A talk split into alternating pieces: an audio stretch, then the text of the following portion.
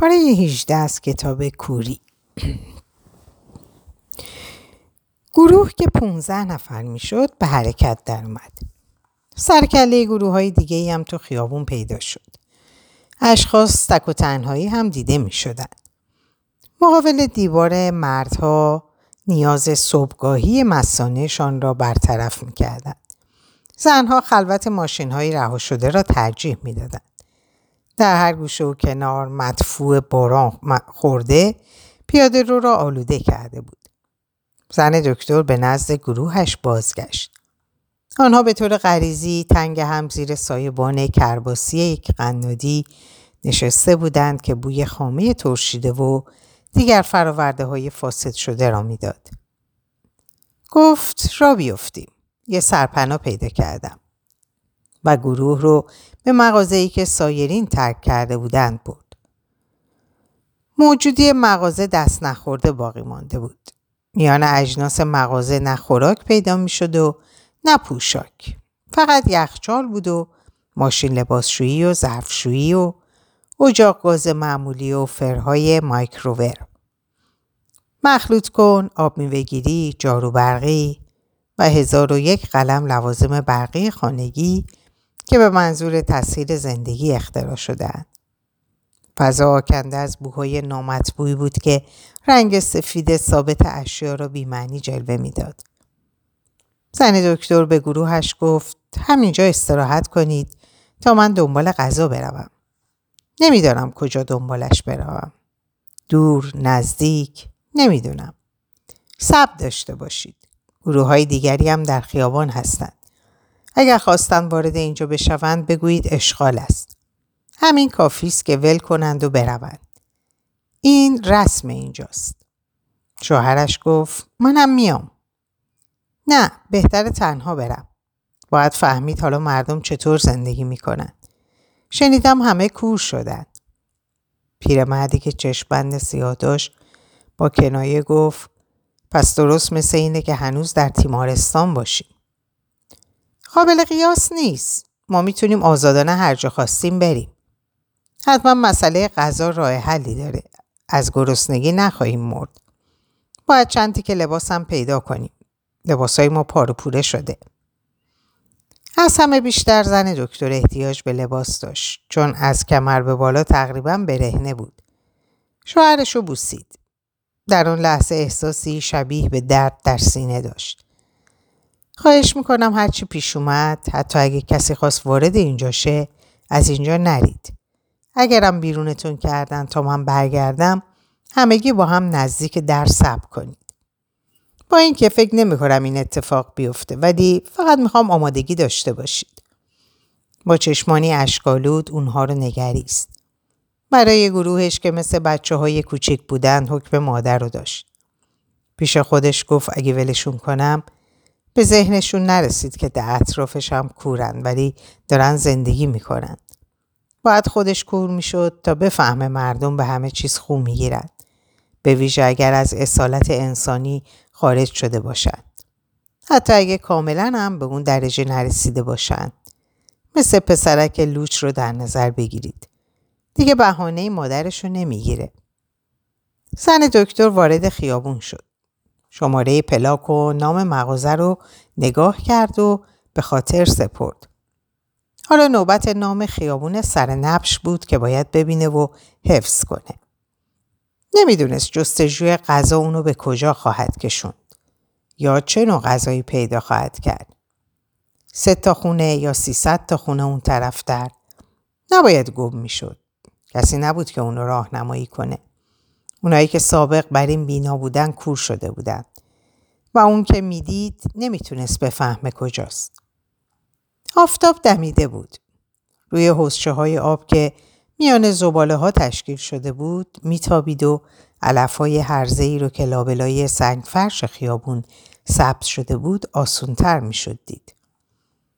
مردم بیشتری به خیابون اومده بودن. زن دکتر از خود پرسید چطور می‌تونن راهشون رو پیدا کنن؟ راهشون رو پیدا نمی‌کردن. از کنار ساختمونا عبور می‌کردن و دستاشون به جلو دراز بود. دائم مثل مورچه هایی که در رد غذا باشند به همدیگه میخوردن. اما هیچکس به خاطر این برخوردها اعتراض نمی‌کرد. حرفی هم نمی‌زد. در عوض یکی از افراد گروه از دیوار فاصله می گرفت.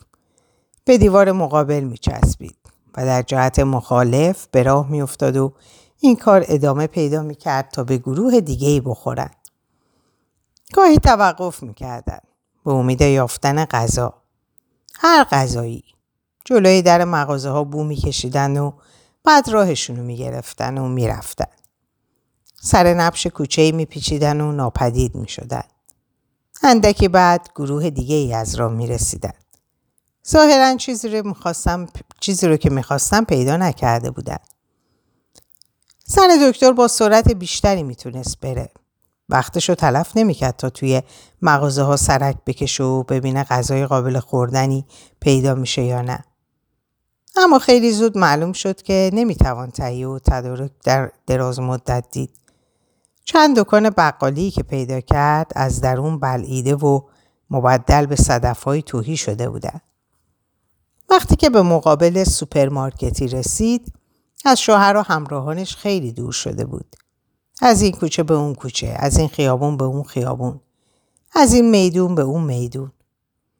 داخل سوپرمارکت با مغازه ها تفاوتی نداشت. قفسه ها خالی، کالاهایی که به نمایش گذاشته شده بود واژگون و در وسط سوپرمارکت عده‌ای کور اکثرا روی چهار دست و پا سرگردون دستاشونو مثل جارو به زمین میکشیدن. به این امید که چیزی برای خوردن پیدا کنن. یه قوطی کنسرو که در مقابل ضرباتی که برای باز کردنش خورده بود مقاومت کرده بود. کارتونی، جعبهی، یه سیب زمینی، حتی له شده، یه تکه نان خشک، ولو سخت مثل سنگ. زن دکتر پیش خودش گفت علا رقم همه این بسات باید در جایی به این بزرگی یه چیزی بشه پیدا کرد. مرد کوری از زمین بلند شد و نالید که شیشه توی زانوش رفته. خون از پاش جاری بود. سایر کورهای گروه دورش جمع شده بودن. چی شده؟ چه خبر شده؟ و اون به اونا گفت شیشه رفته تو زانو. کدوم زانو؟ زانوی چپ. یکی از زنها روی زمین چنباته زد. مواظب باش شاید دورت شیشه خورده ریخته باشه. زن کورمال کورمال زانوی چپ رو جستجو می‌کرد. بالاخره گفت اینجاست. هنوز مثل خار توی گوش فرو رفته. انگشت شست و سبابش رو به هم نزدیک کرد. یه حرکت طبیعی که محتاج هیچ تعلیمی نیست. زن کور شیشه رو بیرون کشید. بعد از کیف روی شونش کهنه ای در آورد و زانو رو پانسمان کرد. زن دکتر به دوروبرش نگاه کرد. بر سر هر چیز به دردخوری دعوا بود. با ضربات مشتی که تقریبا همیشه به هدف نمی‌خورد. با هل دادنهایی که دوست رو از دشمن تمیز نمی‌داد. گاهی هم شیء مورد منازعه از دستشون زمین میافتاد و در انتظار میموند تا کسی پاش به اون گیر کنه و بیفته. زن دکتر پیش خودش گفت گندش بگیره. من هرگز نخواهم تونست از اینجا بیرون برم. و اصطلاحی رو به کار برد که از واژگان مورد استعمال معمولش نبود. و یک بار دیگه ثابت کرد که فشار و ماهیت شرایط تاثیر قابل ملاحظه ای در کاربرد زبان داره. سربازی رو به یاد بیارید که با شنیدن فرمان تسلیم گفت گوه و به این ترتیب فشهای آینده را از گناه بینزاکتی در شرایط غیر استراری تبرئه کرد. زن دکتر از نو پیش خود گفت گندش بگیره. من هیچ وقت نمی‌تونم اینجا بیرون برم. و وقتی آماده ای رفتم می‌شد انگار که بهش الهام شده باشه به مغزش رسید چنین دم و دستگاهی باید انباری هم برای ذخیره ضروریات مورد نیاز دائم داشته باشه. نه الزاما خیلی بزرگ چون انبار بزرگ باید در جای دیگه ای احتمالا دورتر واقع شده باشه. از این فکر به هیجان اومد و دنبال در بسته که شاید به این قار, قار گنج هدایتش کنه. اما درها همه باز بود و همه همون ویرانی و همون اشخاص کوری رو در معرض دید قرار می‌داد که میان همون زباله ها در جستجو بودن.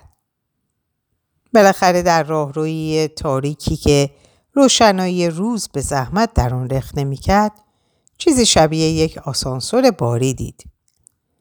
درای فلزی آسانسور بسته بود و کنارش در دیگه قرار داشت. از اون درای کشویی.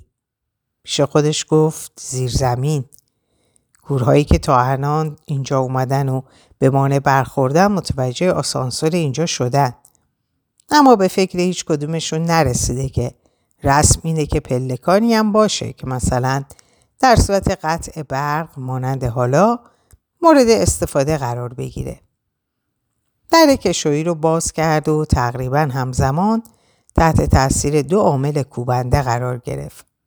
اول تاریکی مطلقی که باید میپیمود تا به زیر زمین برسه و بعد بوی مشخص غذا ولو در شیشه یا ظروفی که در بسته مینامیم. واقعیت اینه که گرسنگی همیشه شامه تیز داشته. چنان تیز که از هر صد دو مانعی عبور می‌کنه. مثل شامه سگ. بیدرنگ برگشت تا از میان زباله ها چند کیسه پلاستیکی پیدا کنه که به درد حمل اغذیه بخوره. در این حال از خود می‌پرسید بدون روشنایی از کجا بدونم چه چیزایی بردارم. شونه بالا انداخت. چه دلواپسی ابلهانه ای. نگرانیش با این احساس ضعفی که می‌کرد باید این باشه که بعد از پر کردن کیسه ها آیا زور کافی برای حمل اونها خواهد داشت یا نه؟ آیا می‌تونه مسیر برگشتنش رو پیدا کنه؟ در همون لحظه ترس هولناکی اونو در بر گرفت. نکنه نتونه خود رو به جایی برسونه که شوهرش منتظرش بوده. اسم کوچه رو می‌دونست. فراموش نکرده بود.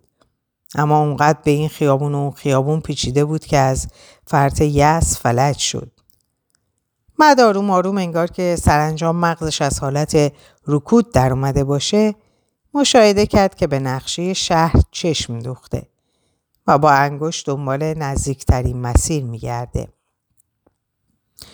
انگار دو جفت چشم داره. یک جفت اونو در عین در حین ارجا به نقشه مینگره و جفت دیگه به نقشه دقیق شده و مسیرش رو تعیین می‌کنه.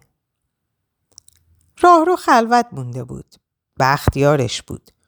از شدت هیجان ناشی از کشفش فراموش کرده بود در رو ببنده. اکنون با دقت در و پشت سرش بست و خود رو در تاریکی محض یافت. شبیه کورهای اونجا شده بود که اگه بخوایم مو رو از ماس بکشیم و در صورتی بشه که سفید و سیاه رو رنگ دونست فقط تفاوت در رنگ کوریشون بود. به دیوار نزدیک شد و از پله ها پایین رفت.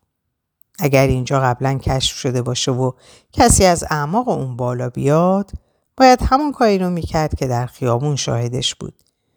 یکی از اونها باید از ایمنی تکیهگاهش صرف نظر می‌کرد. از کنار حضوری مبهم میگذشت و لحظه ای ابلهانه تصور می‌کرد که در آن سو دیوار دیگه امتداد پیدا, امتداد پیدا نمی‌کنه. فکر کرد دارم دیوونه میشم و حق هم داشت. فرو رفتن در ظلمات این گودال بدون روشنایی و بدون امیدی به روشنایی چقدر عمر داره چقدر عمر داره. این انبارای زیرزمینی معمولا خیلی عمیق نیستن. پاگرد اول. حالا می‌فهمم کوری یعنی چی. پاگرد دوم. الان هوار می‌کشم. الان هوار می‌کشم. پاگرد سوم. تاریکی مثل یک خمیر سفت به صورتش میچسبه. چشماش شدن دو گوی غیر در مقابلم چیه؟ بعد فکر کرد دیگری. به مراتب ترسناکتر. پله های برگشت رو چطور پیدا کنم؟ یک عدم تعادل ناگهانی وادارش کرد. روی زمین چنباتمه بزنه تا نیفته. تا از هوش نره. با لکنت گفت تمیزه. منظورش کف زمین بود براش اجاب آور بود زمین پاکیز است رفته رفته به حال عادی برگشت. دلش درد می‌کرد البته این درد تازگی نداشت اما در این لحظه انگار در بدنش عضو زنده دیگه ای وجود نداشت. حتما وجود داشت اما ابراز وجود نمی‌کرد. قلبش چرا؟ قلبش مثل یک تبل بزرگ صدا می‌کرد. همچنان کورکورانه درون تاریکی میتبید. همچنان که از آغاز در تاریکی زهدانی که در آن شکل گرفت تپیده بود تا در تاریکی ابدیت از تپیدن به بازیسته. هنوز کیسه پلاستیکی رو محکم گرفته بود. ولشون نکرده بود. حالا فقط همین مونده بود که پرشون کنه. پرشون کنه. با آرامش خاطر انبار که جای ارواح و اجده نیست. در اینجا جز تاریکی چیزی نیست و تاریکی نه انسان رو نیش می‌زنه و نه آزاری میرسونه. پلکان رو هم البته پی... پلکان رو هم البته پیدا می‌کنم. ولو شده دور تا دور این مکان ترسناک رو بگردم. ما این تصمیم خواست از جا برخیزه ولی یادش اومد مثل بقیه کوره. بهتره مثل اونها رفتار کنه. یعنی چهار دست و پا بره و تا چیزی پیدا کنه. مثلا قفسه های مملو از خوراکی. هرچی می‌خواد باشه فقط خوردنی باشه. بدون نیاز به پخت یا آماده کردن. چون حالا وقت آشپزی تفننی نیست. ترسش یواشکی به سراغش برگشت. هنوز چند متری نرفته بود. شاید هم اشتباه می‌کرد. شاید در مقابلش یک اجده نامرئی با دهان باز منتظره. یا روحی دست دراز کرده و می‌خواد اونو به دنیای وحشتناک مردگان ببره که هیچ وقت مردنشون پایان نمی‌گیره. زیرا همیشه کسی پیدا میشه که اونها رو از نو زنده کنه. بعد با کسالت و تسلیم به غمی بی پایان به نظرش اومد جایی که کف کرده کشف کرده انبار غذا نیست بلکه یک گاراژه. حتی تصور کرد بوی بنزین هم به مشامش می‌خوره. وقتی ذهن تسلیم هیاهویای خود ساخته میگرده دچار توهمات میشه. سپس دستش به چیزی خورد که نه انگشتان چسبناک روح بود و نه زبان آتشین و نیش گزنده اجده احساس کرد دستش به فلزی سرد خورده. یه سطح صاف افقی.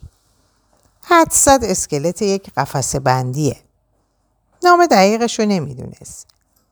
پیش خودش حساب کرد بنابر رسم متعارف باید قفسه های دیگه ای هم موازی با این یکی باشه. حالا فقط مسئله پیدا کردن محل خوراکی ها بود. اینجا که نبود چون این بود جای اشتباهی نداره. بوی مواد پاک کننده است. بدون اینکه به مشکلات پیدا کردن پلکان اهمیتی بده شروع به کاویدن قفسه ها کرد. کورمار کورمار دست میمالید و میبویید و تکون تکون نشون می‌داد.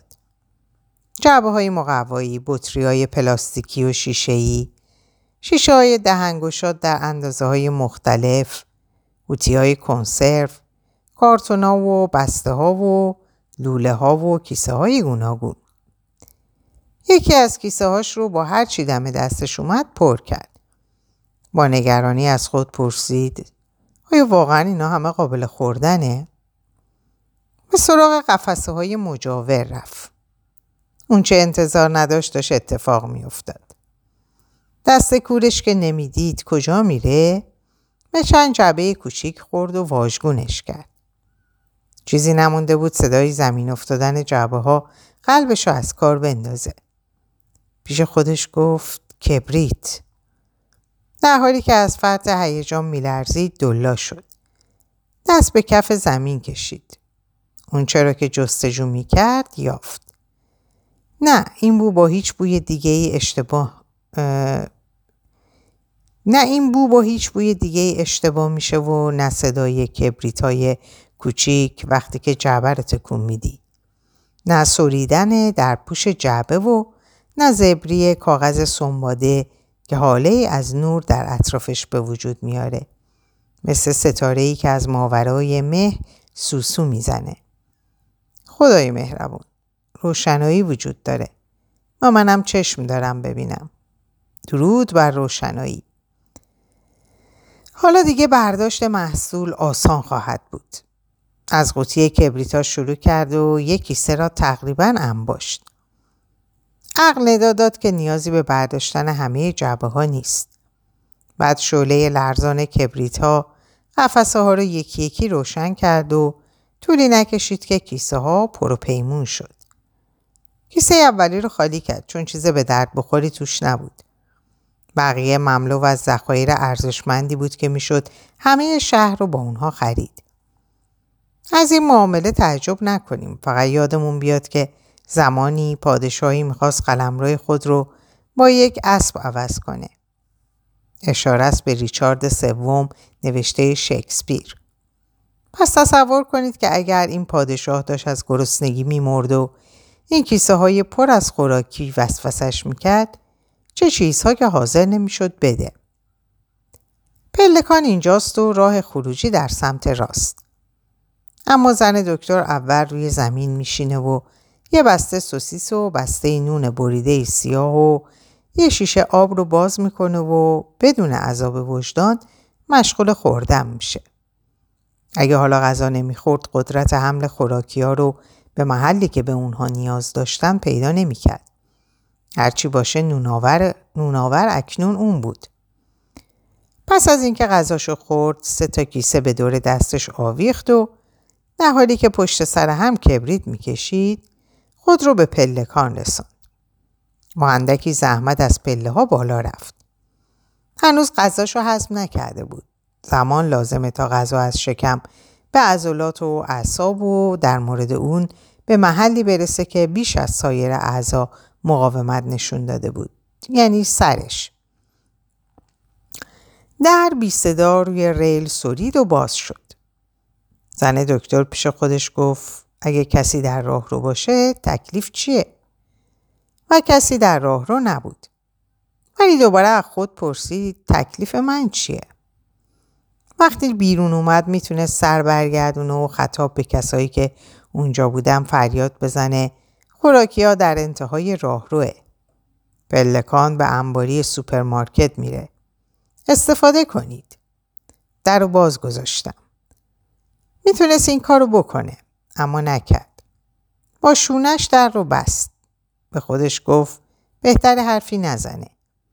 تصورشو بکنید چه جنجالی میشه. زندانی های کور مثل دیوونه ها به همه جا خواهند دوید. همون اتفاقی تکرار میشه که هنگام آتش سوزی در تیمارستان افتاد.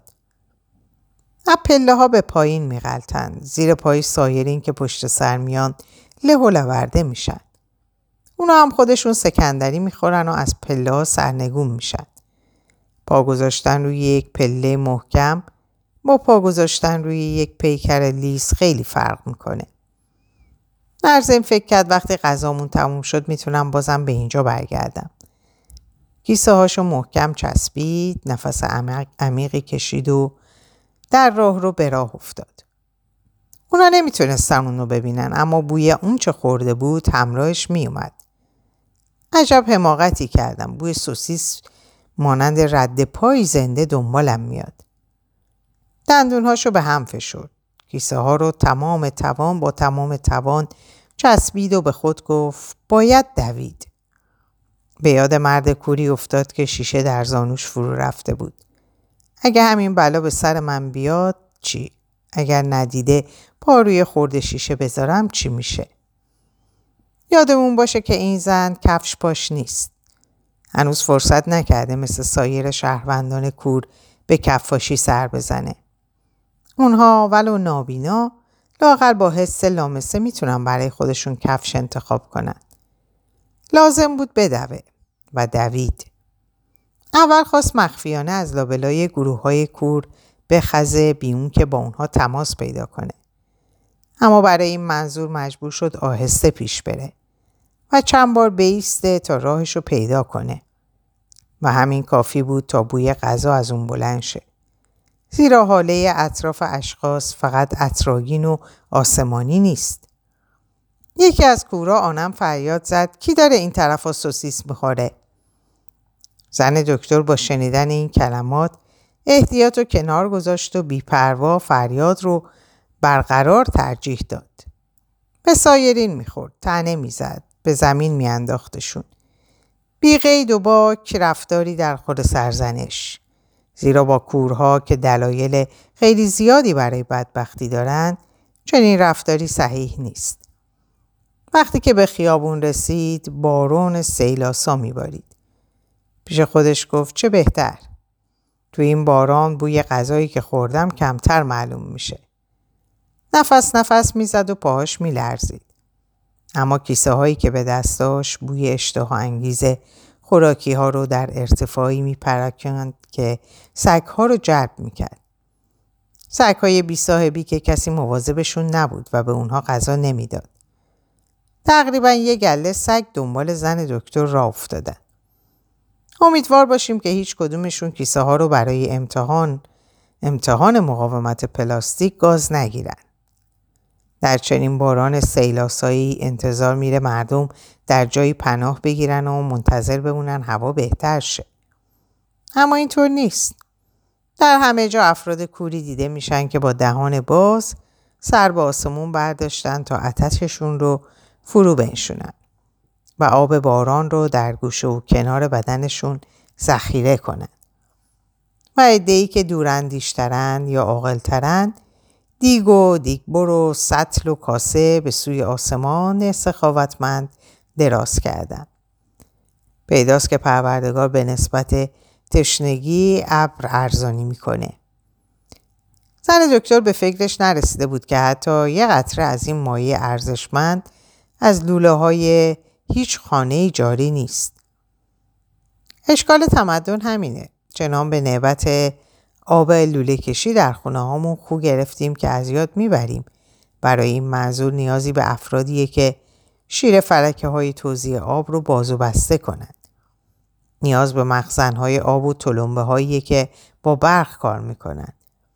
و همچنین کامپیوترهایی که تا کسری ها رو تنظیم و ذخایر رو اداره کنند. و تمام این عملیات مستلزم استفاده از چشمه. همچنین برای دیدن این صحنه نیاز به چشم داریم. زنی که بار چندین و چند کیسه پلاستیکی رو با خود می‌کشه و در خیابونی که سیلاب در اون را افتاده میان زباله های گندی ده و مدفوعات انسانی و حیوان پیش میره. دور برش ماشینا و کامیون ها رها شدن و خیابون اصلی رو سد کردن. و هنوز هیچی نشده دور لاستیکای تعدادی از این ماشین ها علف سبز شده. و کورها کورها با دهان باز با آسمان سفید زل زدن و باور نکردنیه که از چنین آسمونی باران بباره. زن دکتر اسم کوچه های مسیرش رو می‌خوند و پیش می‌رفت. اسم بعضی کوچه ها رو به یاد داره. اسم بعضی دیگر رو اصلا به خاطر نداره. و زمانی می‌رسه که متوجه میشه راهش رو گم کرده. جایی تردید نیست. راهش رو گم کرده. به خیابونی میپیچه و بعد به خیابونهای دیگه. نه خیابونها رو به خاطر میاره و نه اسمشونو. بعد با حالتی درمانده روی زمین کثیف گلالود و سیاه میشینه و بیجان و بیرمق به گریه میافته. سگا دورش جمع شدن. کیسه هاشو بو کشیدن اما رقبت زیادی از خود نشون ندادن. انگار ساعت غذاشون گذشته بود. یکی از سگ ها صورت زن رو میلیسید. شاید از وقتی که طوله بوده عادت کرده اشکا رو خوش کنه. زن سر سگ و نوازش می‌کنه. دست به پشت خیسش می‌کشه و سگ و در آغوش می‌گیره و اشک میریزه. وقتی بالاخره سلش رو بلند می‌کنه هزار بار درود به الهه چهار راهها نقشه بزرگی مقابلش می‌بینه. از اون نقشه های بزرگی که انجمن شهر در مرکز شهر را نصب می‌کنن. بیشتر برای استفاده از اطمینان خاطر جهانگردان که به همون اندازه که مایلم بگن کجا رفتن مایلم بدونن دقیقا کجا هستن. اکنون که همه کور شدن شاید وسوسه شید بگید این کار پول دور ریختنه. اما نکته در صبر و طاقت شماست. نکته در گذشت زمانه. باید برای دفعه اول و آخرم که شده اینو یاد بگیریم که تقدیر پیچ, تقدیر پیچ و خمهای زیادی می‌خوره تا سرانجام به جایی برسه. فقط تقدیر می‌دونه چقدر خرج برداشته که این نقشه به اینجا آورده شه تا این زن بدون کجاست. برخلاف اونچه فکر می‌کرد از مقصد خیلی دور نشده. فقط یک مسیر فرعی رو در جهت مخالف پیموده. کافیه این کوچه رو بگیره و بره تا به میدون برسه. اونجا به سمت چپ بپیچه و دو تا کوچه رو رد کنه و به اولین کوچه دست راست بره. این کوچه مورد نظره و شماره پلاک رو نیز از یاد نبرده. سگا کم کم از دورش متفرق شدن. در راه یا چیزی حواسشون رو پرت کرد و یا چنان به اون محله خو گرفته بودن که نمی‌خواستن از اونجا دور شن. وقتی سگی که اشکای زن رو پاک کرده بود همراه شخصی که اشکا رو ریخته بود می‌رفت لابد این رویارویی زن با نقشه شهر که تقدیر به این خوبی تدارک دیده بود شامل سگم می‌شد. واقعیت اینه که با هم وارد مغازه شدن. سگ اشکی از دیدن اشخاصی که چنان بی حرکت روی زمین دراز کشیده بودند که انگار مردند تعجب نکرد. سگ به این منظره ها عادت داشت.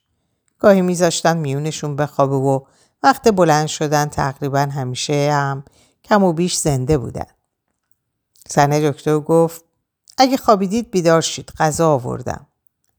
اما اول در و پشت سرش بسته بود تا مبادا کسی در کوچه صداشو بشنوه. پسرک لوچ اولین کسی بود که سرشو بلند کرد. احساس ضعف اجازه حرکت دیگه به اون نمی‌داد. سایرین بیشتر طول دادن. خواب می‌دیدن سنگ شدن. و همه می‌دونیم سنگ چه خواب سنگینی داره. یه گردش ساده در بیرون شهر اینو ثابت می‌کنه. اونجا سنگ های نیمه مدفون در خاک آرمیدند و خدا می‌دونه انتظار کدوم بیدایی رو می‌کشن. اما واژه غذا دارای قدرت جادوییه. به خصوص وقتی گرسنگی فشار میاره. حتی سگ اشکی هم که زبان سگ اشکی هم که زبانی نمی‌دونه نومش رو تکون میده. این حرکت غریزی به یادش میاره که واکنش سگ های خیس رو نشون نداده. سگ های خیس معمولا خودشون شدیدن تکون میدن و تمام دوروبرشون رو آبپاشی می‌کنن. برای اونا که اشکالی نداره چون پوست و پشم پوست پشمدارشون مثل پالتوه. آب متبرک از با خاصیت ترین نوعش مستقیما از آسمون به زمین میریخت و شتکهاش سنگها رو تبدیل به انسان می‌کرد و زن دکتر با پیاپی گشودن کیسه ها به این تحول شتاب می‌داد. در اینجا به پایان این پاره می‌رسم براتون آرزوی سلامتی، اوقات خوب و خوش و خبرهای خوب و خوش دارم. خدا نگهدارتون باشه.